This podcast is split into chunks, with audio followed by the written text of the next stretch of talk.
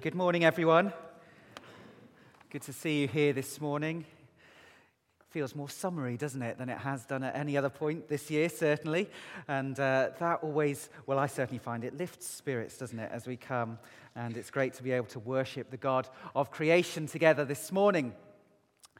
Uh, we have a verse of the year as a church uh, a verse that we are using to kind of help frame what we're doing this year and to reflect upon. It says this The thief comes only to steal and kill and destroy. I have come, these are words of Jesus, I have come that they may have life and have it abundantly. So, what it, we're reflecting on this year and what we're focusing on is the fact that actually Jesus came with a specific purpose to bring us life, a fullness of life, an abundant life that enables us to enjoy all that God has created. But the reality is, this life, this fullness of life, this abundant life that Jesus has come to bring, can be stolen from us. It can be taken away so that we lose what God has brought to us. Uh, and the series that we are doing over the coming weeks is called this it's called Miss It and Miss Out. Miss it and miss out. Miss what Jesus has come to bring, and you miss out on so many good things. Uh, and what we're looking at is a number of stories that are told in the Gospels of people who actually met with Jesus, but for some reason didn't quite get it. And they miss it. And they miss out on the life that Jesus came to bring. Uh, and we're looking at this because what we don't want to do as we gather here week by week, or maybe you're here visiting us and it's your first time with us, what we don't want to do is miss out on the life that Jesus has come to bring. The testimony that I want to give this morning is that the best of life is with Jesus. And yet, there are things that can steal this away from us, even without us realizing it. Day by day, even for those of us who are Christians and have been Christians for many, many years, we can discover there are things that are stealing the life away that Jesus came to bring. Uh, and so, what we're doing in this series is we're seeking to learn from people who missed it and miss out so that we do not miss it and miss out. We started last week with the story of the demon possessed man who was healed by Jesus. He experienced a new life, a fullness of life through what Jesus had done. But the people amongst whom he lived, the Gerasenes, well, the words that they used, they were overcome with fear and they asked Jesus to leave. They pushed him away. And that's what we were looking at last week. But this week, we are looking at Herod and this particular situation and context where Jesus has been arrested and he comes to trial and we're looking at what happens there. I'm going to put a bit of context around this, but before I do, uh, what I wanted to start off by saying and showing is that sometimes what people do, what people seek to represent, is not actually what the truth is. Uh, and I loved a video that I saw of this is entitled for, From a Dad Who Works in the Movies. And you see that they are in a playground here on a wooden boat, and his child is pretending on there. Watch what happens over the next few scenes. Uh oh, we're starting to rain. Gotta go now. Quick, get in the boat. Okay, okay. Whoa, it's really coming down. Hang on, I got this. You know what I've told you about climbing on there? Oh, look out. I'm climbing. I know, your mom's gonna kill me. The float's up. Yeah. No, you're not. Let's see it, buddy. Um.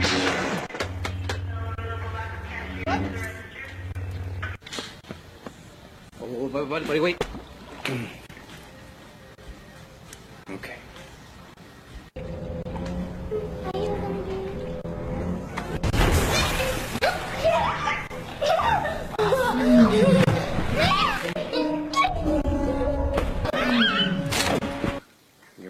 use it?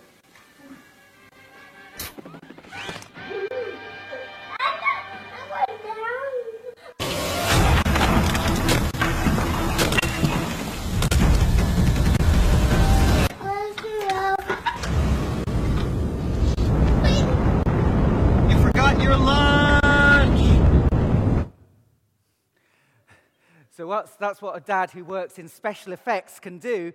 Uh, and is quite clearly taking normal everyday events that he's filmed and transforming them to completely, well, for a bit of fun, but it completely misrepresents what the truth actually is. Uh, and that's a helpful way of approaching this part of the passage that we heard. Jesus has been arrested. And he's been arrested by the Jewish leaders, the chief priests and teachers of the law. And they come to a council and they want to hear testimony about Jesus, about who he says he is. And so these are the last verses of the previous chapter. And they come to Jesus and they say, If you are the Christ, tell us. Is it because they really want to know or because they're looking for a reason to accuse him? The answer is they don't really want to know. They don't believe that he is. They're looking for a reason to accuse him. They go on to say, Are you then the Son of God? He replies, Jesus replies, You are right in saying, I am. Then they said, Why do we need any more testimony? We have heard it from his own lips. So the situation is the chief priests, the teachers of the law, they're bringing Jesus before them and they say, Who are you? Are you the Christ? Are you the Messiah? Are you the Son of God? And Jesus is saying, Well, actually, I am who you say I am. And they decide, We do not believe him. We want to get rid of him. But the problem they face is this they cannot legally put someone to death. They are occupied as a nation by the Roman Empire, so they have to get the agreement of the Roman authorities in order for this to happen. And so, what they're going to do is they're going to take Jesus before Pilate, who is the Roman authority who has the power to send Jesus to death. But what they're not going to do is they're not going to tell Pilate what the actual issue is. You see, their issue is that Jesus is claiming to be the Messiah, the Son of God. Now, if they come with that to Pilate, all that Pilate is going to see is this is some kind of religious dispute amongst the Jews, and he is not going to take it seriously. So, what they have to do is they have to completely misrepresent the truth in order to get what they want. And that's what they're going to do. The whole assembly rose and led him off to Pilate, and they began to accuse him, saying, We have found this man subverting our nation. Some people say there are three charges. That's the first one. He opposes payments of taxes to Caesar. That's the second one. And claims to be Christ, a king. A third one. Some commentators suggest that actually the first one is the general problem, so that we have found this man subverting our nation. And then these two are examples of that. So he opposes payment of taxes to Caesar and claims to be Christ, a king. Now, as soon as we look at that, we can know that this is very different from what they're saying before, what has angered them. But also, they're trying to misrepresent the truth because Jesus has not, for example, the second one, he has not opposed the payment of taxes to Caesar. Some of you may know the story a few chapters earlier in Luke's gospel, where what uh, the, some people come to try and trick Jesus into saying the wrong thing try to trick him into saying that they don't have to pay taxes. But Jesus asks to see a Roman coin and he asks, Whose figure is on that coin? And they say, Well, it's Caesar. And he gives those words, Well, pay to Caesar what is due to Caesar and give to God what is due to God. So he never says, Do not pay your taxes. And this third, this third claim against him, he claims to be Christ, a king. That was serious because there were all types of revolutionaries around who didn't like the fact that there was a Roman occupying force there. They wanted to get rid of the Romans. And so those who were setting themselves up as a king were a threat who needed to be dealt with. And so perhaps we shouldn't be surprised that within this misrepresentation, Pilate says, Are you the king of the Jews? Because if he is, that could be a serious problem. Jesus replies and says, Yes, it is as you say. Then Pilate announced to the chief priests and the crowds, I find no basis for a charge against him. You see, that's the verdict at the end of all this. There is no basis for a charge against Jesus. And you might say, well, surely that should be the end of it in a matter of justice. But it isn't. They insisted. He stirs up the people all over Judea by his teaching. He started in Galilee and has come all the way here. They won't let it go. Uh, and Pilate, in probably quite a difficult situation here, sees a way out because they say that he started in Galilee and he has come all the way here. Uh, started in Galilee means that Galilee is under the jurisdiction of someone else. And so he can send Jesus before Herod.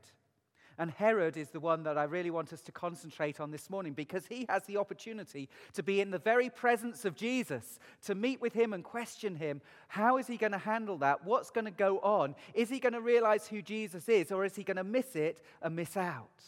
Well, we've heard the reason and uh, the reading, and we know he misses it and misses out. But let's think a little bit more about why. And there are three things that we're going to talk about today expectation, silence, and priorities. And these are three things that I think we can look at and look at in our lives and say, how does it affect our ability to meet with Jesus so that we don't miss it and don't miss out? So, first of all, expectation. Some of you may be, when you go to different groups, may be aware sometimes you have um, icebreakers. Uh, we do them, those of you that come to contact groups, sometimes as an icebreaker designed to just help us get into a conversation. And I've got a book of various possible icebreakers that people can use. And uh, one of the questions that they have there is um, to ask people, who would you most like to meet and why. Uh, and you can do that by setting some restrictions. So, what living person would you most like to meet and why? Maybe that's a question that if you are speaking to somebody you don't know over coffee time today, you might like to think about. Who would I most like to meet and why? Uh, reading some of the possible answers that people have given to that. And it talked about sometimes politicians come up quite highly. And Barack Obama was one who was very high on the list. Maybe some of you would think, actually, yes, Barack Obama, he would be a great person that I'd love to have an hour with, to meet up with, and to chat and to find out a bit more about him. Uh, they also talked within this survey about sports stars. And um, Lionel Messi was top of that list of people that were saying, I'd like to meet up with them. And then there was some about pop stars and more general people. The Queen uh, came up there very highly in it. Different people that you'd like to meet up with and have an audience with and spend some time with. Who would it be for you? Well, some of you might know quite quickly, others of you might think, I'd need to think about that for a while. But what we see in this story is that Herod has an opportunity to meet with Jesus and he is pleased about it. When Herod saw Jesus, he was greatly pleased because for a long time he had been wanting to see him. From what he had heard about him, he hoped to see him perform a miracle.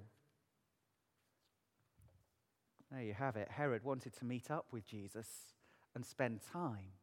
Why? He hoped to see a miracle. He wanted to meet up with Jesus because of well, he wanted to be amazed at what Jesus could do. Uh, you see, I want to emphasize a problem here straight away. If we come to Jesus, approaching him because we say we want to see something that will amaze us, we're approaching in the wrong way. Herod was coming wanting to see a miracle. I've heard about Jesus. I'd love to see something amazing right here and now. See, he's missed what Jesus came to do. He's missed who Jesus is. He's only interested in what Jesus does, not on who he is. I was trying to think, what could that be like? And um, I, just came up, my mind was also thinking, because of course, next Sunday morning we have Richard and Julie's wedding that's going to take place as part of our service here, which should be a, a fantastic day. But I was thinking, what if somebody was approaching marriage and they thought, actually, I really want to marry this person because they're rich? Or, or I really want to marry this person because uh, they're a great cook. You know, these are kind of things that people might approach. They're missing out on what it's about because marriage is not about what somebody else does for us, it's about the relationship that is there between two people. If we don't want to miss it and miss out on who Jesus is and what he does, we need to recognize that we come before Jesus not because of what he does, but because of who he is. We come not to experience the things that He does, but because He wants us to have a loving relationship with Him. And as we experience that loving relationship, we discover the amazing things that He does.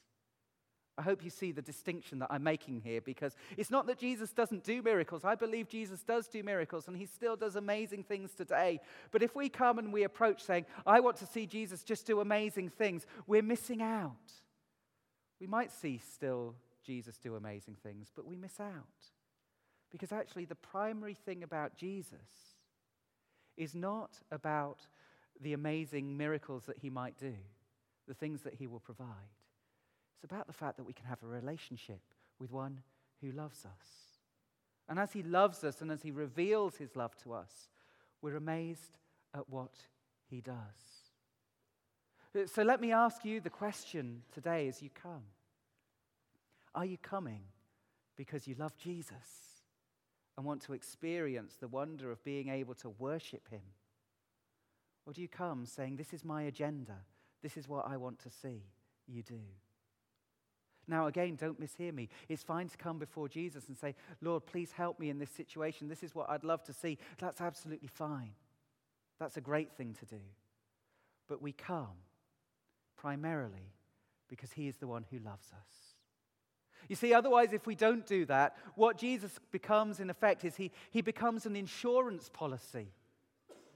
You know, uh, uh, in life, I want everything to be right. And there are some people who approach faith in this manner that they think, if I believe in Jesus, everything is going to be fine now. If anything goes wrong, I'll just pray and Jesus will put it right. It's like a heavenly insurance policy. But the reality, and those of us who have walked with Jesus for some time will know that even when things go wrong and we pray, it doesn't make automatically everything all right the way we would have liked it to. But what we do discover is as we walk through those difficult times, we do not walk alone. Jesus is with us. And that gives us the strength to cope with things that we never thought we would be able to cope with. That's what it means to walk with Jesus. Herod missed it. Herod was coming just with, I want to see what Jesus can do. And you know what, I, as I was thinking about this, what that means? G- Herod was coming saying, I am in charge of my life. I just want to see Jesus as a bit of an add on of what he can bring to me. It'd be nice to see a miracle as well. Uh, and I thought that's how we can actually approach our faith sometimes of I am in control of my life. I make my decisions in life. I will live how I want. And if there's a little bit of Jesus and what he can do to add into that, that's great. But actually, if we don't want to miss it and miss out, Jesus is all about we're saying, Jesus, I want you to be in control of my life, not me. I want to live, follow where you lead me. I want to go on the paths that you have for me. And that's a totally different thing. Today, as we come, are we in a place where we are saying to God, I want you to be in control? Or are we here, if we're honest about it, saying, I'm in control, but I'm quite happy to have a little bit more of Jesus and see what he's doing as well with that? There's a difference between the two and what he longs for us. And if we're not going to miss out on the abundant life that Jesus has come to bring, life in all its fullness, we need to be people who say, I'm going to relinquish control of my life in order that I can follow Jesus and his ways. Where are you on that journey today? Are you in that place where you can experience fullness of life? What do you expect from your walk? With Jesus? What do you expect as you come here today? This is what you can experience Jesus who loves you and longs to experience you loving him back. The second thing silence. So Pilate, sorry, Herod, when Herod saw Jesus, he was greatly pleased because for a long time he had been wanting to see him. From what he had heard about him, he hoped to see him perform some miracle. And then it goes on in verse 9 to say, He plied him with many questions, but Jesus gave him no answer. So there was Herod. He longs to have this meeting with Jesus. But when he gets there, not only does he not see a miracle, but when he talks to Jesus, when he asks him all sorts of questions, there is no reply. Imagine that, whoever you thought, oh, I'd like to meet up with them. That's the person who I'd most like to meet up with. Imagine how you would feel if you met up with them and you asked them all sorts of questions and they gave no reply. Silence is hard. Uh, and actually, sometimes that can be our experience with Jesus as we come in prayer. Sometimes we pray and yet, as we pray and we're wanting to see an answer, we're expecting to see something happen, and we can't work out what it is. And so, all we're met with is silence. What happens in the silence? I wonder how many of us would have to say, as Christians, I've prayed, uh, and actually I've really sought God. Uh, and there's been this moment where, as much as I've tried to understand what He is saying, all I really hear seems to be silence. There's um, a book, C.S. Lewis and the Narnia series. And um, I think there's a, a, a, lovely incidence of this which can help us to understand something more.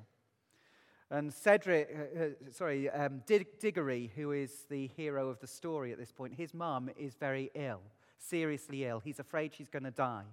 And Aslan, the great lion, who seems to be able to do amazing things, uh, and there's magic fruit in the land of Narnia. And he thinks, if only I can take this fruit back to my mum, she will be healed.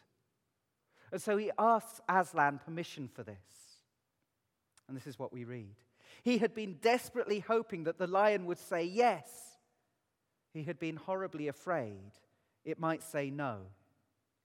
But he was taken aback when the lion did neither when there's no response, it's natural to assume that God doesn't care. But Diggory asks Aslan for help again a little while later, and this is what he says. He thought of his mother, and he thought of the great hopes he had, and how they were all dying away. And a lump came in his throat and tears in his eyes, and he blurted out, But please, please, won't you? Can't you give me something that will cure mother? Up till then, he had been looking at the lion's great feet and the huge claws on them. Now, in despair, he looked up at his face. What he saw surprised him as much as anything in his whole life, for the tawny face was bent down near his own, and wonder of wonders, great shining tears stood in the lion's eyes. They were such big tears compared with Diggory's own that for a moment he felt as if the lion must really be sorrier about it than he was himself. Uh, and you see in that example, the lion doesn't speak, Aslan doesn't say a word. But the situation changes in that moment because, uh, first of all, he's asked him and he had been hoping he would say yes for the fruit, terribly afraid that he would say no, but was taken, taken aback when he heard nothing. And so he comes and he asks again. But this moment, he moves his gaze from the feet, from the claws of Aslan to his eyes, and then he sees the sorrow in the lion's eyes. And he can't help but wonder if actually Aslan doesn't care more than he does. You know, the reality is that we can be met with silence at times.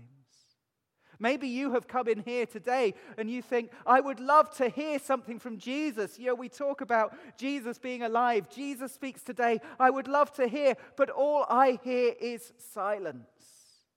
How can I believe? Herod heard nothing. And so he decided that Jesus really was not worth bothering with. And that can be people's experience too. But what I want to say today is if you are hearing silence right now, can you lift your eyes? What does it mean to lift eyes? To lift eyes from the problem, to look to Jesus. And as we experience something of the presence of Jesus, the same can happen for us. We can discover that just maybe, just maybe, even though we can't hear him, even though we haven't heard him speak, Jesus cares more than even we do about the situation that is so concerning us. Because in that moment, we can experience the presence of Jesus and not miss out. You see, Herod misses out. Says Herod and his soldiers ridiculed and mocked him, dressing him in an elegant robe. They sent him back to Pilate. They didn't treat Jesus with respect. Herod didn't. He just abandoned any thought of Jesus being worth meeting with. He missed it. He missed out. Let's make sure that when life is hard, when we're not hearing what we hope to hear, when things seem to be silent, let's not miss it and miss out. Let's see where Jesus is and what he is doing, because he is there and he is part of all that we go through in life. Just wanted to show these are some pictures as we move on to look at priorities. That, um, I saw in an article that was saying husbands who have had enough of shopping uh, and what they were doing. And these are pictures that were taken of various people who had perhaps spent longer on the shopping trip than they wanted. And the one on the right hand side is um, somebody whose partner has texted along with that I think someone's bored.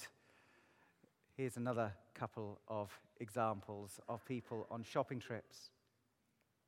And then um, maybe some camaraderie with a number who are just all waiting outside a shop wanting to be somewhere else, wanting to go home, had enough of the situation. Uh, and I wonder as we look at this, and for Herod at this moment, you know, here is Jesus, he's been brought to him. What we read in verse 10, he's plied him with many questions. Jesus gives no answer. The chief priests and the teachers of the law were standing there, vehemently accusing him. You know, what they were saying is, do not let this man go there was going to be no rest. And maybe Herod gets to that point where he says, I've just had enough. I want a quiet life. You know, we see something of the reaction of the chief priests and the teachers of the law, keeping this on the agenda with Pilate. It was the same thing. Pilate says, I find no basis for a charge against this man. But they insisted he stirs up the people all over Judea by his teaching. They won't let it go. And sometimes that moment comes where people just want a bit of peace and quiet. I've had enough of the situation. I want the quiet life. I just wonder is this why Herod misses out at this moment? It just thinks, well, look, I've had enough of this. I've had enough of all that they are saying. And so it comes to that moment where what do I do? Well, Herod and his soldiers ridiculed and mocked him, dressing him in an elegant robe. They sent him back to Pilate, Away from me. I just want a quiet life. I wonder if there's ever a danger that we can miss out on things because we say, Actually, I just want a quiet life. You know, maybe the demands of what faith seems to call on us are more than we want to have. It's a beautiful sunny day today, isn't it? Maybe. What if, what if I could go out and do something else? I don't need to be in church, do I? No, why not just enjoy the weather? The demands seem too great. I can do something at some other point. My priority might be elsewhere. See, it can happen so easily. Herod just pushed Jesus away. Away from me. My priorities maybe are for a quieter life. Maybe it's because he didn't think that Jesus was important enough.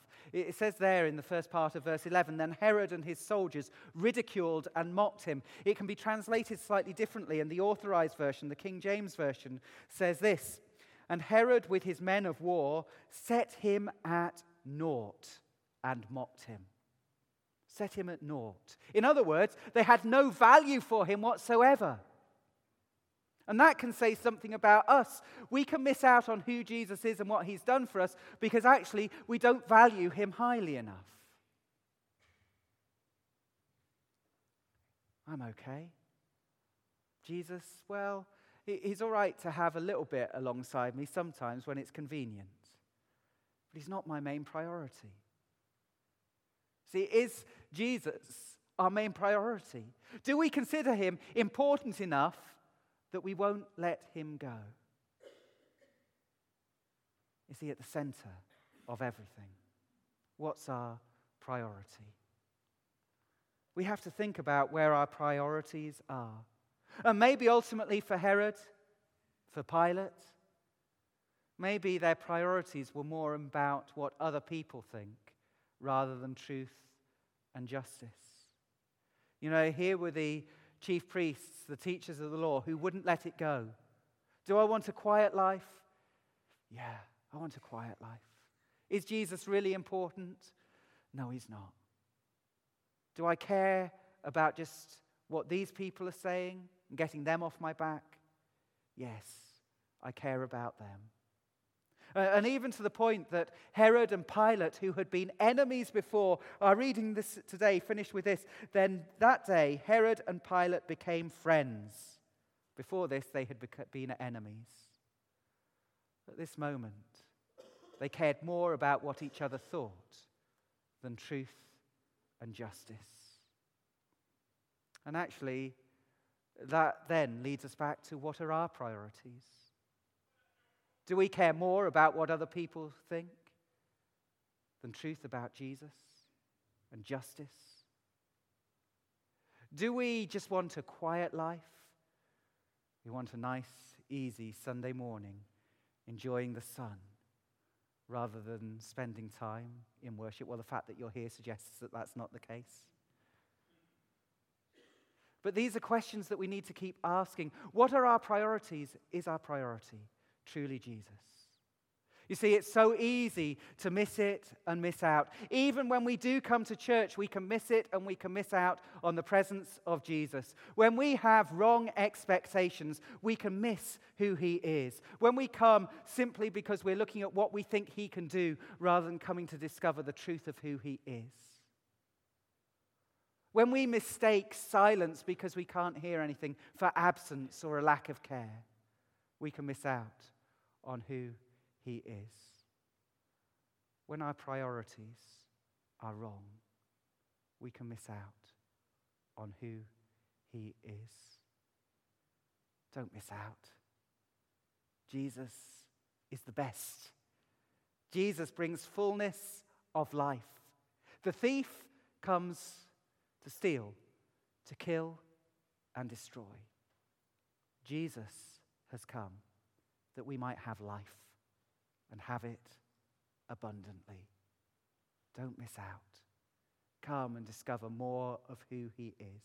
Come and discover Jesus even in the silence. Come and make him the center of everything you do today and each day. Don't miss it. Don't miss out. Experience the wonder of life that there is in Jesus. Amen.